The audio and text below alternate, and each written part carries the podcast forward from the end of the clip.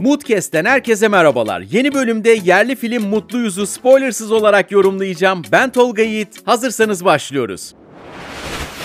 Sinema ve televizyonda geride bıraktığımız yıllar içerisinde efsanevi ikililer vardı.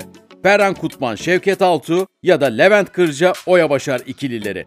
Onların boşluğunu doldurabilen ve günümüze kadar da taşınmış olan bir ikili hiç olmadı desek yeridir.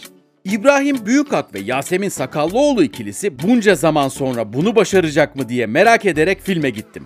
Belki ilk çalışmaları, belki de özellikle Yasemin Sakallıoğlu'nun stand-up'larında kapalı gişe oynamasını sağlayan alameti farikasını filmde öne çıkartamamaktan olsa gerek henüz %100 uyuma ulaşmış gözükmüyorlar. Ama beyaz perdede de baktığınızda bu birliktelik çok sırıtmıyor. Yani önümüzdeki birlikteliklerinde daha da iyi iş yapabilir. Peki, Mutluyuz filmi nasıl bir film? Hemen ona bakalım.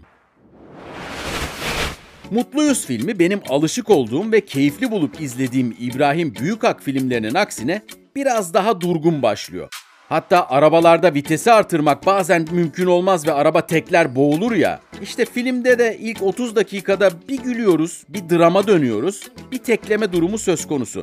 Bu yüzden de bir türlü coşkulu bir başlangıç yapamıyoruz. Sonra ise film alışık olduğumuz esprilere ve beklediğimiz formata dönüyor. Ama bu kez esprilerin daha az bir kısmı beni güldürürken drama tarafının komedinin önüne geçtiği anların geldiğini gördüm. Ama o kısımlarda yani o dramatik bölümlerde asıl hedeflenen nokta olmadığı için komedinin önüne de geçemedi, komedi dozu da benim açımdan yeterli düzeyde kalmadı. Mutluyuz filmini kimler izler? İbrahim Büyükak'ın beklenmedik yani en azından benim için beklenmedik esprilerini keyifli bulurum.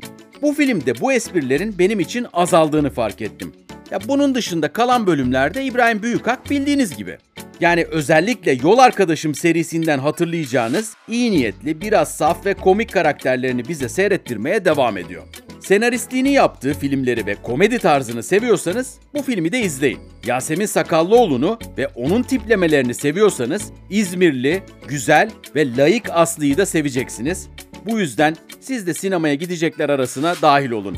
Bunun dışında eğer geride bıraktığımız dakikalarda anlattığım handikapları göz önünde bulundurursanız sinemaya gidip gitmeme konusunda kararı siz verin. İzleyeceklere şimdiden iyi seyirler diliyorum. Moodcast'in yeni bölümünde görüşünceye dek hoşçakalın.